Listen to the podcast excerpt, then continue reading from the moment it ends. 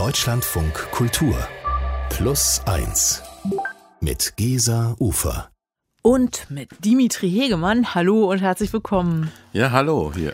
Gründer und Betreiber eines der, man kann sagen, legendärsten Clubs weltweit, des Berliner Techno-Clubs Tresor nämlich. Und auch sonst hat mein heutiger Gast schon einige Projekte angeschoben und hat auch für die Zukunft noch einiges vor. Ich freue mich sehr, dass du da bist.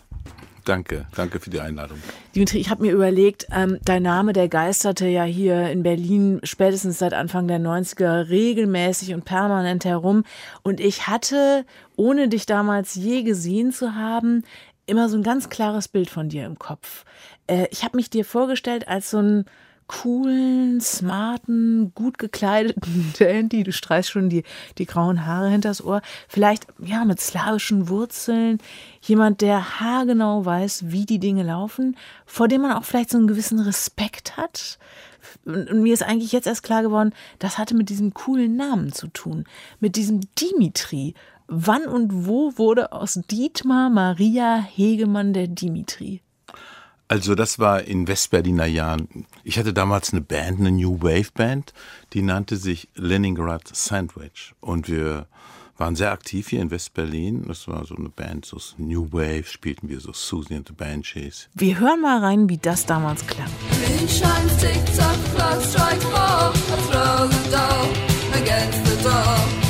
and the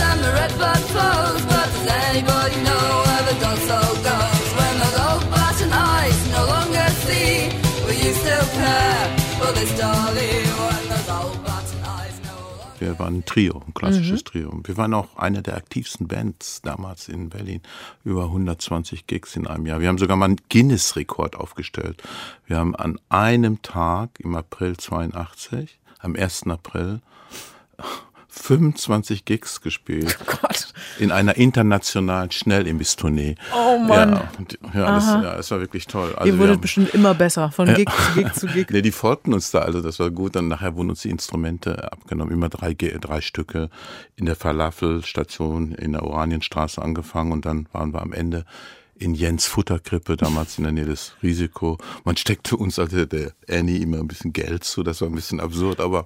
Geld, damit ihr endlich aufhört, am besten. Naja. Nein, nein, nein, nein. Also, deshalb äh, Leningrad Sandwich. Und wir hatten eigentlich, Berlin war ja durch die Mauer auch so ein bisschen begrenzt, auch mehr begrenzt mit den Auftrittsmöglichkeiten, obwohl wir viel unterwegs waren von Amsterdam bis Istanbul und Wien und das war aber nur sehr anstrengend. Irgendwann begann dieser Traum zu reifen, auch mal hinter der Mauer eine mhm. große Tournee zu machen. Mhm. Und auch wegen des Namens Leningrad Sandwich gab man mir diesen Nickname, Dimitri. Ah, Dimitri verstehe. Leningrad on the Bass. Alright. Ich war nie gut an der Gitarre, aber es war ein Traum, mhm. on the road zu sein. Ich hatte ja schon mit 15 Easy Rider gesehen und dachte, das wäre es doch mal, dieses große, unbekannte Land zu bereisen mit unserer Musik. Und ja, man, in den jungen Jahren, hat man auch Lust zu, man geht da Risiken rein und sagt, das wäre klasse, in so einem mhm. Bus zu sitzen zu viert und die, die, ja, den Ostteil und Deutschlands zu erobern und nachher noch weiterzufahren nach Russland und das war der Hintergrund. Verstehe. Also Risiken gehst du ja bis heute gerne ein und äh, bist wirklich jemand, der was wagt. Was gibst du eigentlich heutzutage so bei Formularen als offizielle Berufsbezeichnung ein? Das kommt drauf an, wer mich fragt. Also Kulturschaffender mhm, könnte geht sein. Immer. Kulturarbeiter? O, ja, oder auch, ich hatte schon Raumforscher angeboten. Mhm. Das wurde aber missverstanden. Das war, dass du nach Astronaut klingt, ne? Ja, obwohl eigentlich das sehr naheliegend ist. So, man schaut sich die Räume an und überlegt, was kann man aus diesen Räumen machen. Ja. Und, ja, und dann bin ich aber auch äh, Musikwissenschaftler. Stimmt, das hast du richtig studiert. Hast auch das Atonal Festival zum Beispiel hier in Berlin gegründet. Solche Leute wie die Einstürze Neubauten auf die Bühne ge gebracht. Aber du hast auch, warst auch lange Tourmanager, glaube ich, von Leuten wie Black Flag, äh, Henry Rollins. Ja. Hast also auch in Sachen Musik eine Menge gemacht. Ich habe dich ja als Gast jetzt hier heute ausgewählt, weil wir gerade miteinander in einem ganz anderen Kontext zu tun hatten. Und zwar stellst du jenseits von Berlin, gerade in der Stadt Prenzlau, in der Uckermark, was auf die Beine, in einem alten Autohaus. Das machst du, ja, nicht nur alleine, aber mit vielen, vielen Leuten gemeinsam zu einem Kulturzentrum für junge Leute. Das ist ein Haus, wie du es dir wahrscheinlich in deiner Jugend in diesem westdeutschen Kaff Werl gewünscht hättest, oder? Ja, zur Ehrenrette wer war nicht ein Kaffee, wir hatten einen Eisdeal und zwei Kinos, Immerhin. die Welt war in Ordnung. Okay. Und ähm, aber es war nichts los an Angeboten, es gab nichts und das war auch letztendlich der Grund, weshalb ich dann Werl verlassen habe. Und ich habe wirklich, wirklich viel versucht, dort zu bleiben.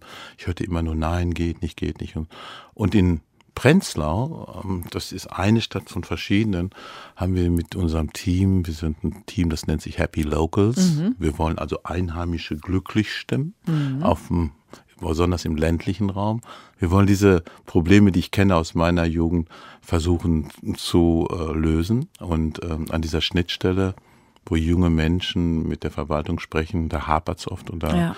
schalten wir uns ein und sagen der Verwaltung, hört doch mal zu achtet darauf, dass die nicht alle abwandern, sagt einfach mal, ja, lass sie doch mal machen. Und so hat sich auch äh, natürlich als Beispiel unsere Hauptstadt toll entwickelt damals, also indem wir einfach mal gemacht haben. Und Raum da war. Also gibt den jungen Leuten Raum und lasst sie mal rumspielen.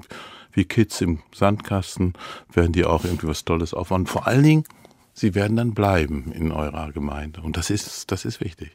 Ja, das ist auf den ersten Blick erstmal widersinnig, dass einer, der maßgeblich am Ruhm Berlins mitgezimmert hat und dafür mitgesorgt hat, dass hier so, so viele junge Leute in diese Stadt gekommen sind, jetzt im Grunde beim Brain Drain auf, den, auf dem Land, auf den, in den kleinen und mittleren Städten helfen will. Ich fand interessant, deine Initiative Happy Locals, die hat auch so ein kleines Manifest, das du mir in die Hand gedrückt hast, ähm, was nämlich Entscheidungsträger, Entscheidungsträgerinnen machen sollten, um eben junge Leute in ihrer Gemeinde zu halten. Und da ist auf dem Cover so ein kleines Piktogramm. Ja, das ist ein Vater vielleicht mit zwei Kindern und Hund. Aber ich dachte, das ist so eine ja fast Biedermeier-Idylle, dieses Mini-Piktogramm. Du selbst hast doch eigentlich nie so ein Leben gelebt, oder? Ja, aber ich habe eine Wunschvorstellung. Also dieses Piktogramm zeigt ein, einen Vater tatsächlich mit zwei Kids, der hatte eine gute Zeit, oh, als er jung war und ist geblieben. Das ist ein, eigentlich das Ergebnis, was man so ansteuert. Also er hat jetzt zwei Kids und sogar noch einen Hund dazu und ist froh, da unter den Locals glücklich geworden zu sein in seiner Jugend. Und das wäre unser Ziel, ja, dass die Leute bleiben und auch zufrieden sind und vor allen Dingen auch, dass sie stolz sind. Hey, schaut mal, was unsere Jugend macht. Verstehen wir zwar nicht, aber sehr bunt, der Haufen.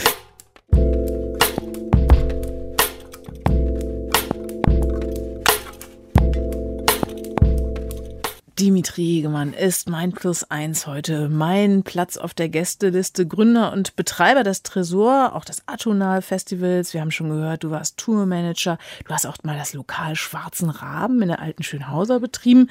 Jetzt hast du das Kraftwerk an der Köpenicker Straße, ja, wie so eine Art Kulturtempel erschlossen. Du arbeitest nicht nur mit kleinen und mittelgroßen Städten hier in Deutschland zusammen, um so eine Art ja, Abwanderung von jungen Leuten zu verhindern. Du bist auch in Detroit und arbeitest da an Konzepten, wie man der Stadt, wie man diesen ganzen leeren Gebäuden wieder Leben einhauchen kann. Jetzt bist du 67 Jahre alt und ich frage mich, wie viel gibst du selbst eigentlich, der du viel mit jungen Leuten zu tun hast, auf so eine Zahl? Also ist so eine Zahl wirklich aussagekräftig? Was sagt so eine Zahl 67 über einen Menschen aus? Naja, also da ist noch einiges, äh, liegt da noch vor mir, aber ich muss sagen, ich bin Spätzünder gewesen. Ne? Also ich bin da irgendwie immer ein bisschen verschlafen wach geworden und habe das erstmal alles so beobachtet, so die Zusammenhänge. Ich denke, der Körper, ja gut, der verfällt, aber der Geist bleibt jung ne? und dafür kann man einiges tun. Ich bin eigentlich guter Ding und ich muss sagen, dass sich, glaube ich, seit meinem Ende 30 bis jetzt eigentlich nichts groß verändert hat. Oder ich habe das nicht so mitbekommen, bin so leiddement, aber verwechsel die Namen.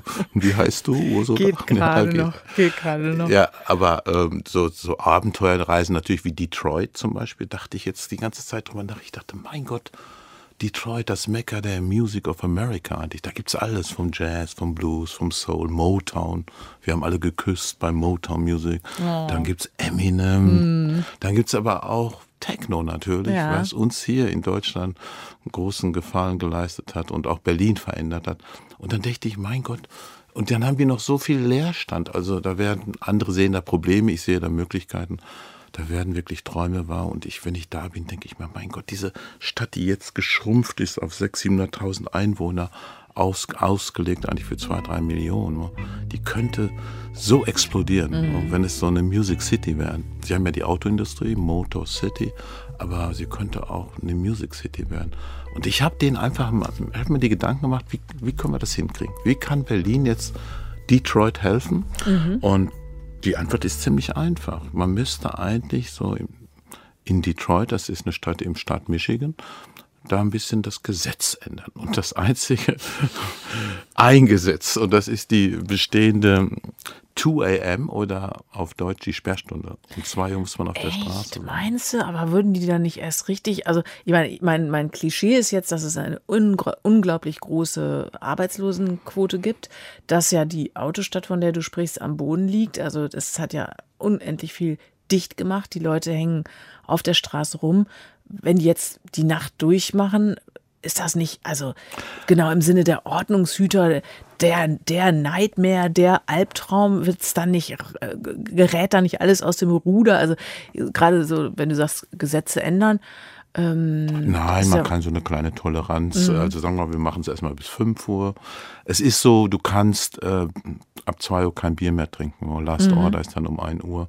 Stell dir das mal vor, du hättest das so eine Situation hier in Berlin. Ne?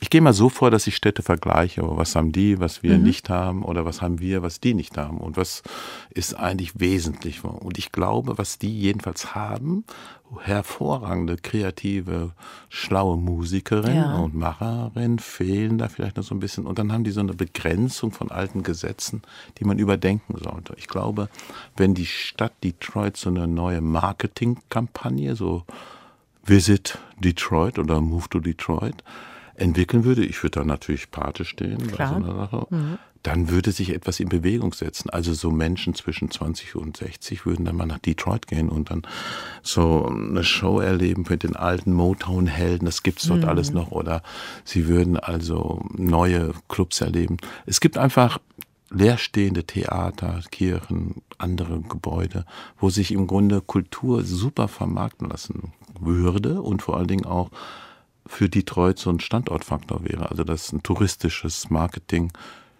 viele, viele Touristen nach Detroit holen würde. Und das wäre die Chance, glaube ich. Das ist ihr Asset. Und, ähm, und ich, ich warte darauf, dass ich endlich da was machen kann. Wir haben viel erreicht. Wir machten jedes Jahr vor Covid noch äh, so eine Art Konferenz, die nennt sich The Potential. Was mhm. ist machbar? Und im Rahmen dieser dieses Potential, das Mantra war immer Unlock the Night, so, also okay. die Sperrstunde auf. Und äh, wir haben aber eine Nacht ein Night Ambassador, ein Nachtbürgermeister. In Deutschland gibt es ja auch schon 10, 12 von diesen Kollegen dort aufbauen können. Mhm. Und der kandidiert jetzt auch in Washington für die Demokraten. Das war ein großer Schritt. Und dann haben wir natürlich auch viele Debatten geführt und die Leute dazu motiviert, also vor allen Dingen auch in der Politik, ähm, schaut euch doch mal Berlin an. Ich habe mal so eine ganze Truppe eingeladen, ja. die kam dann nach Berlin rüber, also aus, der, aus dem Senat dort, haben sich, dann haben wir uns erstmal in der amerikanischen Botschaft hier getroffen und dann sind wir ausgegangen. Seid ihr ins Berghain? Nee, wir sind erstmal in, in den Holzmarkt gegangen und dann kam ein, ein Experte, der uns über die Kriminalitätsrate in, in der Nachtzeit in Berlin ah. berichtet. Und der sagte ganz, was ganz Interessantes. Der sagte zum Beispiel, dass die Crime Rate, das wollten die natürlich wissen, ja, wie sieht das aus mit Kriminalität und so. Der sagte einfach, auf zwei Clubs gibt es pro Jahr nur eine Anzeige. Das Was? ist ja nichts. Also das habe ich auch gesagt. Das ist sehr wichtig für die. Da waren die ganz begeistert. Und nachher habe ich irgendwelche Leute da aus dem Senat, aus dem, die ich kannte inzwischen. Ich war seit Jahren nach Detroit um drei, vier Uhr noch im Tresor gesehen, wo, wo die eigentlich normalerweise im Bett liegen. Die waren ganz begeistert. Die gingen dann durch die Oranienstraße, durch die Schlesische Straße und sagten, was ist denn, was ist denn das? Sie sind ja alle noch unterwegs und die sitzen draußen und sind gut drauf und haben gute Laune. Ich sagte, genau das braucht ihr. Ihr braucht mehr Leben in eurer Stadt. Und da bin ich der Richtige, der euch da irgendwie verknüpft. Und es ist nicht so schwer. Wir brauchen gar nicht viel Geld.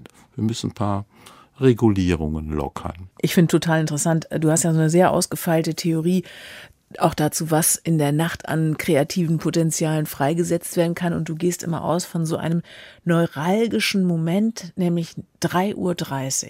Ich war gestern Abend mit meiner äh, ja spirituell sehr versierten Nachbarin unterwegs und habe ihr davon erzählt und die sagt, ja, das ist das ist in ganz vielen Kulturen so, dass in, um 3.30 Uhr offenbar auch so vom Biorhythmus nochmal so ein, so ein Hoch äh, kommt und auch in anderen Kulturen Leute dann richtig geht aufstehen mitten in der Nacht, um irgendwas zu vollbringen, sei es die Hühner zu füttern oder wie auch immer.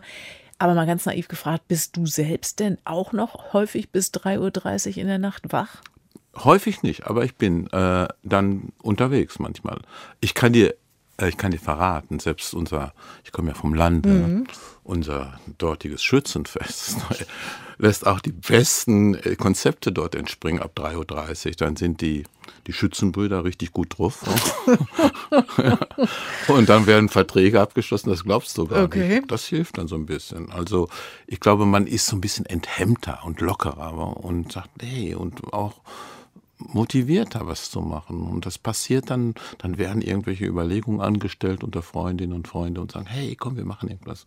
Und das ist gut. Also diese Energie ist gut, vor allen Dingen, wenn man am nächsten Tag tatsächlich auch dann einen Ort findet und, sie, und den Freund nicht schon vergessen hat, was man da besprochen hat, dann passiert was. Und das beste Beispiel ist unsere Stadt hier, unsere, unser Berlin, ne? und wo einfach so viel passiert ist, als man nicht so genau dahin schaute nach Mauerfall in der Wendezeit und wo auch Raum da war.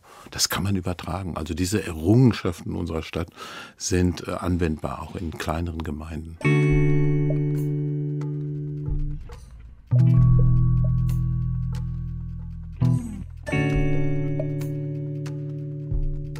Wenn wir hier über Nächte sprechen, dann ist es doch erstaunlich, dass Leute in einem gewissen Alter offenbar die Lust am Ausgehen verlieren. Oder gehen sie nur nicht mehr, weil sie dann nicht die einzigen Oldies in irgendeinem Club sein wollen? Also dabei ist ja Berlin eigentlich auch schon so das Mekka für Berufsjugendliche. Ähm, hier kann man ja wahrscheinlich schon länger tanzen als in jeder anderen deutschen Stadt. Trotzdem ab so einem bestimmten Alter scheint es heikel zu werden und das, lieber Dimitri, das ist Zeit für unsere Rubrik. Plus 1. Die Antwort. Und hier hören wir traditionell lebenspraktische Hinweise von Experten und Expertinnen. Heute ist das Franziska Schillig, Mitorganisatorin der Hamburger Partyreihe Faltenrock. Ganz herzlich willkommen hier bei Plus 1. Hallo. Frau Schillig, darf ich Ihnen vorstellen? Dimitri Hegemann und Dimitri darf ich dir vorstellen, Franziska Schillig. Seit elf Jahren feiern Sie und organisieren Sie diese Ü60-Partys jeden letzten Sonntag im Monat im Hamburger Gängeviertel. Ich muss zugeben, ich kannte dieses Gängeviertel gar nicht und eigentlich ist dieser Ort ja schon ein Wahnsinnsbeispiel dafür, wie Leute sich Räume erobern. Frau Schillig, erzählen Sie uns kurz, was ist das für ein Viertel? Das ist ein Viertel direkt angrenzend an die Hamburger Innenstadt, bestehend aus zwölf Häusern. Dieser Ort ist aus einer Besetzung heraus entstanden im Sommer 2009. Ja, mittlerweile legal. Diese Häuser werden mittlerweile auch saniert und dann ja jeweils in Erbpacht von der eigenen Genossenschaft übernommen. Das Gängeviertel ist ein äh, wahnsinnig vielfältiger Kulturort mit verschiedensten Partys, Ausstellungen, oder auch für Tanz. Und eben ja. auch für diese Ü60-Partys. Wenn Sie mal so eine Party mhm. beschreiben müssten, Frau Schilk, was unterscheidet die denn von, sagen wir mal, rauschenden Clubnächten mit jüngerem Publikum? Also zum einen tatsächlich die Uhrzeit. Wir fangen mit dem Faltenrock im Gängeviertel äh, schon nachmittags um fünf an. Mhm.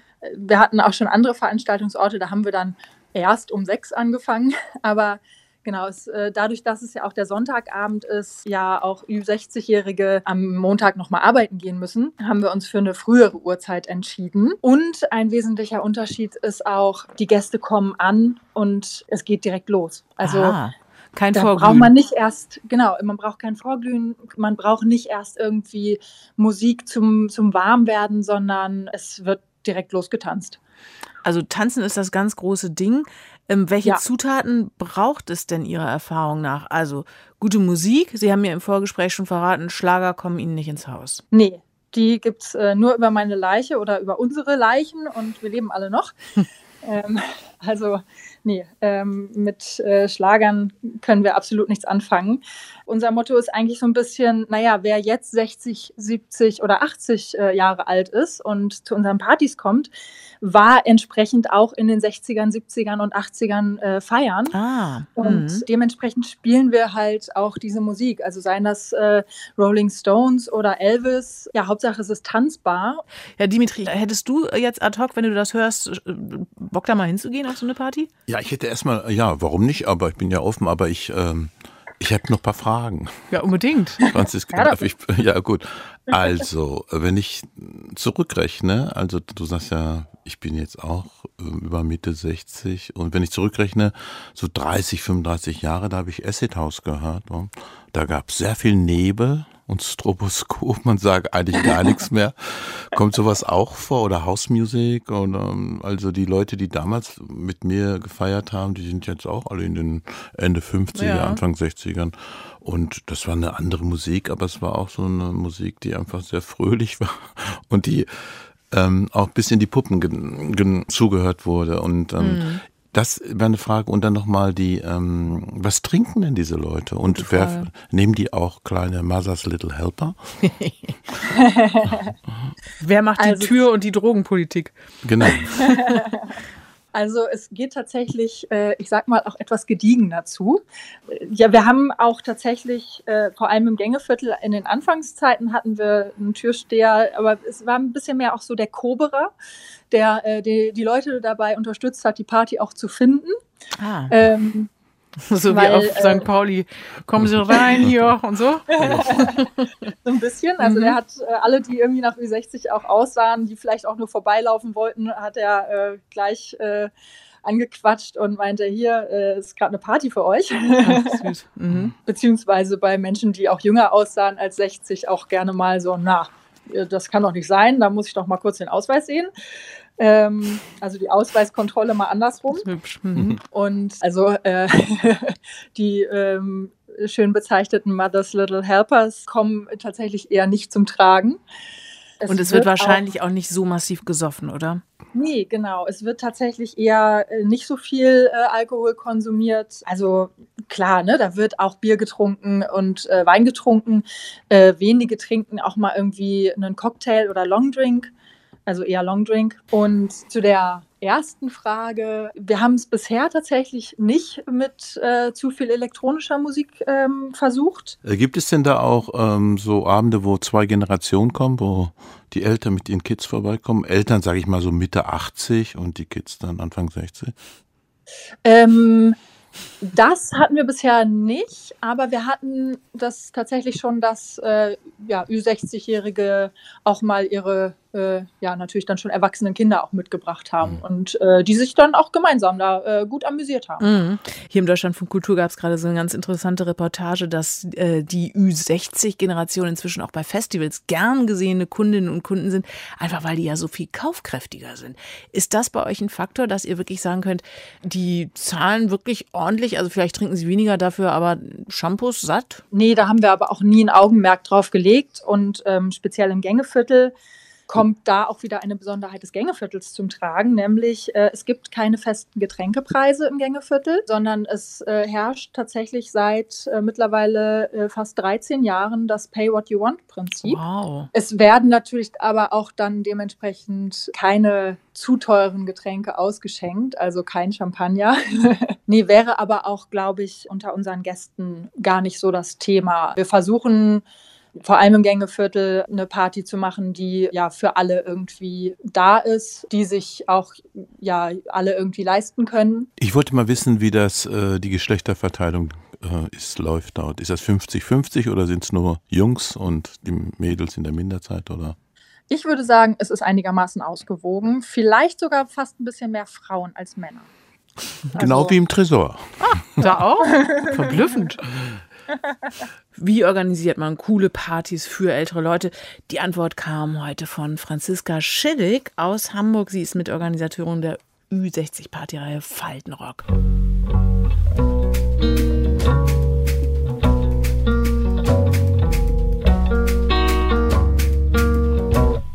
Dimitri, wir hatten dich gebeten, ein Foto mitzubringen, das einen typischen Sommermoment in deinem Sommer 2022 dokumentiert.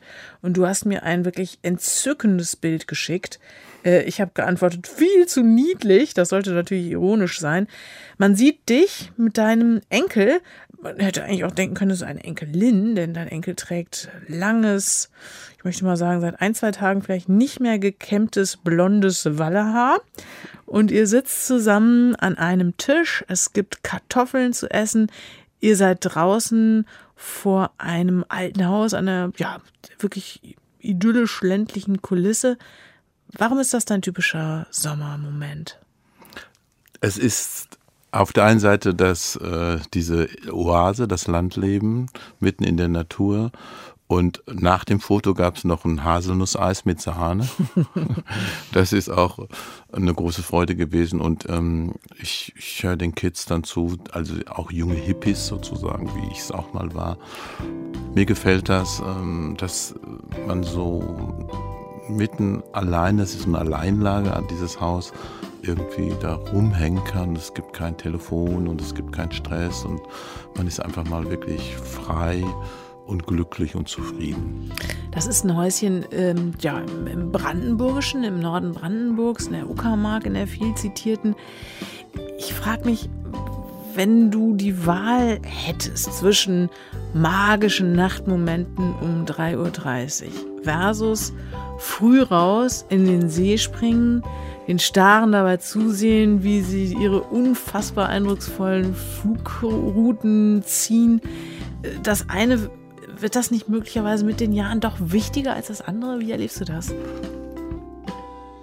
Doch, das äh, nicht wichtiger, aber ich meine, ich, ich, ich springe auch gerne noch nachts durch den Club, aber ich sehe auch die Kraniche des Ibikus und ich freue mich auch an diesen einfachen Dingen in dem kleinen Ort, wo ich lebe, wo das Thema Reifenwechsel ein dominantes Wochenthema sein kann.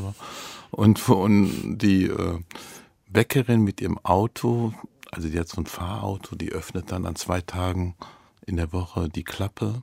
Und wenn die mal nicht kommt, dann gibt's auch eine riesen, riesen Debatte im Ort, wo nur 35 Menschen noch leben.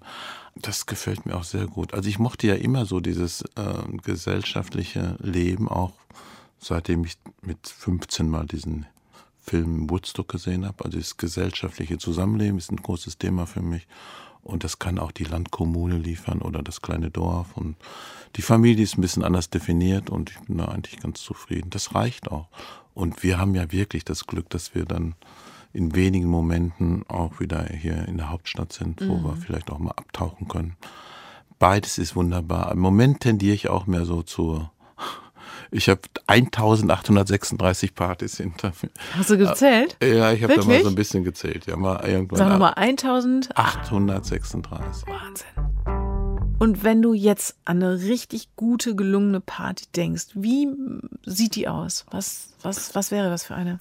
Also das sehe so aus, dass es ein kleinerer Club ist. Es gibt das oben hier, auch in dem Kraftwerk, so eine Gruppe von 150 Personen vielleicht, wo ich die auch nicht kenne, aber wo ich denke, Mensch, die Leute, die gefallen mir, my people, die sind alle, da gibt's bestimmt gleiche Gesinnung und die sind alle sehr fried, friedlich unterwegs und das ist angenehm. Die Musik muss kicken, das Soundsystem, die Akustik im Raum ist sehr, sehr wichtig und ähm, die, die Crew hinter der Bar ist auch freundlich und es gibt tolle Getränke, Space Beer oder einen leckeren Aperol Spritz und ähm, man ist einfach gut drauf, man trifft paar Leute und man das aber der Sound ist ja wichtig die, in dem Haus und vor allen Dingen auch der Empfang man ist in den Club gekommen und man ist begrüßt worden und man hört, hey, schön, dass du hier bist, mach mal eine gute Party. Ah, herrlich. Der Familienmoment.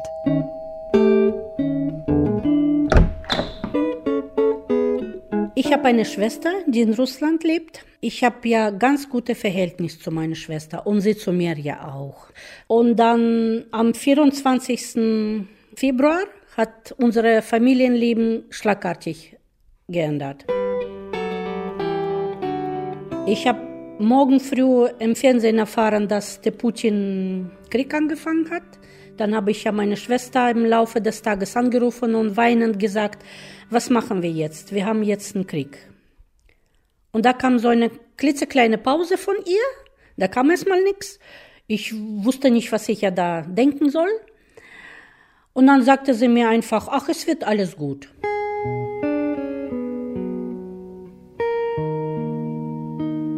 Beim weiteren Telefonat mit meinem Schwager hat er gesagt, sie finden das ja gut, was der Putin da macht. Und da war ich ein bisschen so entsetzt. Äh, wir haben nicht diskutiert, weil ich hatte äh, Angst gehabt, das ändert sich in einem Streit. Aber irgendwann mal treffen wir uns und ich möchte schon sie äh, vor mir sitzen sehen, in den Augen gucken und erzählen das, was, wie ich das empfunden habe. Und ich möchte gerne wissen, wie jetzt sie das alles empfindet. Und es vergeht kein Tag, wo ich ja nicht darüber nachdenke. Ich hoffe einfach, dass wir durch den Krieg äh, keinen Kontakt zueinander verlieren. Das ist ganz wichtig für mich. Dimitri, ich würde sehr, sehr gerne noch wissen, wie ist das bei dir überhaupt, wenn du dein, deine Lust aufs Nachtleben zum Beispiel beschreiben solltest? Ist das weniger geworden nach Corona? Tatsächlich ist es weniger geworden, aber ich denke viel darüber nach, über das, äh, was vielleicht in dieser ganzen Welt, in dieser Nachtkultur fehlt oder ich will das mal äh, rekapitulieren, was in den letzten 30, 31 Jahren passiert ist wir fahren da gerade eine große Ausstellung auch im Kraftwerk, die heißt Techno Berlin und die große Freiheit. Und äh, die beschreibt im Grunde eigentlich am Beispiel des Tresors, wie sich dieses äh, Phänomen Techno in Berlin entwickeln konnte und äh, die eine Nachtkultur entstanden ist, die auch wirtschaftlich sehr interessant ist für die Stadt Berlin und wie darüber hinaus ein Einfluss dieser Kultur in die Stadtentwicklung sich breit gemacht hat. Das, das interessiert mich sehr und natürlich auch diese Erfahrungswerte daraus zu ziehen. Wo ist das gut vielleicht für Städte, die es nicht so gut geht? Können die da auch vielleicht Vorteile rausziehen oder wie könnte man diese positiven Seiten kleinen Gemeinden weitergeben? Das ist so ein Thema, weil ich glaube, solange der Mensch lebt, äh, ist auch das Vergnügen, der Wunsch, die Sehnsucht nach dem Feiern gegeben und das kann man eigentlich überall anwenden. Die Pandemie ist ja das eine. Ähm, das ganz andere große Thema, was uns hier alle umtreibt, ist einfach dieser grauenhafte Krieg. Ganz in der Nähe bei unseren äh, Nachbarn, wenn man so will. In der Ukraine ist das eigentlich ein Thema, was du auch mit erlebst, mit bedacht hast, auch als es darum ging, wie man eigentlich Clubkultur angesichts dieses Krieges, ob man so weiter feiert wie bisher, Seid ihr in Kontakt möglicherweise mit Club, mit Partyveranstaltern in Kiew? Gibt es da, gibt es da Verbindungen? Ja, es gibt Verbindungen auch nach Kiew, auch zu dem Techno-Club dort. Ruven, das ist der, einer der Betreiber. Wir unter, haben sie unterstützt. Wir haben eine Tresorstiftung und wir haben die Möglichkeit nutzen können, ihnen wirtschaftlich etwas Geld zukommen zu lassen. Und wir sind auch bereit, äh, die Künstler Arbeit geben zu, äh, zu geben, also im Club.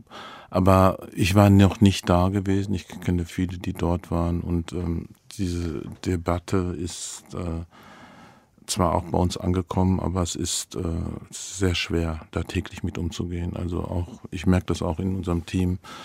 Und wir versuchen in den Dialogen, also tagsüber auch mal darüber zu reden, aber nicht äh, während der Nacht, die Nacht äh, laufen tatsächlich so ab wie vor dem Krieg. Es ist eine wirklich merkwürdige Zeit und wir erleben diesen Krieg auf der einen Seite, auf der anderen Seite haben wir jetzt also diesen doch sehr, sehr schönen Sommer gerade erlebt oder erleben ihn noch, diese merkwürdige Interimszeit. Es gibt auf einmal wieder Festivals, es gibt riesige, tolle Events. Es gab eine Love Parade seit langer, langer Zeit mal wieder und du warst sogar angefragt als Redner, um ja, äh, so eine, so eine Verbindung zwischen Love Parade und Frieden oder, oder irgendwie sowas zum Thema zu machen. Die konntest du gar nicht halten, diese Rede, weil äh, du die schöne Party nicht unterbrechen wolltest oder es war zu voll oder so. Aber was, was, was wäre denn deine Punchline gewesen bei dieser Rede? Also ich glaube, ich wollte über Frieden sprechen. Ich wurde damals, als ich 60 wurde, angesprochen, was war der wichtigste, bewegendste Moment in deinem oder was ist das Wesentliche in deinem bisherigen Leben? Dann brauchte ich auch nicht nachzudenken, da habe ich sofort gesagt Frieden, weil Frieden Freiheit ist einfach auch die Voraussetzung für alles, was wir hier erleben dürfen und was äh, wir brauchen. Und deshalb ist es so wesentlich, wo für Frieden sich einzusetzen. Deshalb fand ich das auch gut, dass die Leute wieder auf die Straße gegangen sind und dieses Signal dieser großen Versammlung Rave the Planet an diese äh, ja, Autokraten und an diese Kriegstreiber geschickt haben, die sowas nicht tolerieren würden, wo diese große Gemeinschaft und diese Diversität, die wir erleben, das bunte Miteinander, das hat mir sehr gut gefallen. Ich bin nicht auf den Wagen gegangen, weil da wirklich eine Bombenparty war und wenn ich gesagt hätte, macht mal den Sound aus. Ich wollte jetzt mal über den Frieden sprechen, weil ich bin nämlich auch ein Mitglied einer Generation, die ohne Krieg aufgewachsen ist. Also meine Väter, meine Großväter, die haben noch Krieg geführt, die wildesten, schlimmsten Konflikte hier zwischen mit anderen Vätern und Großvätern. Heute gehöre ich zu der Generation, die mit europäischen Jugendlichen, mit, ähm, mit Amerikanern, mit Menschen aus der ganzen Welt friedlich zusammenkommen, zusammen feiern und das ist ein wunderbares Geschenk. Dafür bin ich auch total dankbar. Und das ist für mich auch eine große, der große Wunsch, dass wir dieses große Thema Frieden und Freiheit weiter beibehalten und deshalb auch auf die Straße gegangen sind und dass wir die Flagge da hochhalten. Und deshalb bin ich auch ein Unterstützer dieser Bewegung, die wir auch mit der Love Parade oder mit dem CSD dokumentieren, signalisieren und in die Welt schicken. Dimitri Hiegemann, danke, dass du dich heute hierher auf den Weg gemacht hast. Ähm, ich komme ganz bald mal nach Prenzlau und gucke mir an, was du da mit den Jugendlichen im Glashaus veranstaltest. Und ich bin extrem gespannt und unsere Hörerinnen und Hörer nach diesem Gespräch sicher auch, was alles als nächstes kommt, was wir als nächstes von dir hören. Einen schönen Restsommer für dich. Ja, vielen Dank. Vielen Dank nochmal an alle und ja, setzt euch ein für Frieden und Freiheit.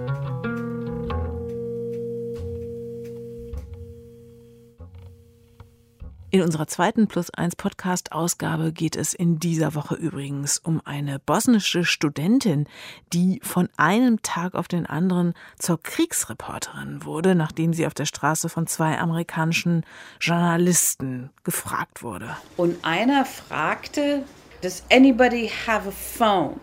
Und ein Nachbar von mir sagte, everybody has a phone, but nobody has a phone line. Wir haben alle gelacht. Und in dem Moment fing es richtig Bomben zu regnen. Bum, bum, bum. Auf einmal war die Hölle los. Wir rannten alle wieder zurück in unsere Keller und diese zwei Männer, die standen da mit ihrem Fotoapparat und wussten nicht wohin. Und ich nahm sie dann an der Hand und sagte, ihr kommt mit mir. Wie die junge Aida zur Kriegsreporterin geworden ist und dabei fast einmal den Mut verloren hat, das hören Sie in unserer zweiten Plus 1 Podcast-Ausgabe. Ich bin Gesa Ufer. Machen Sie es gut.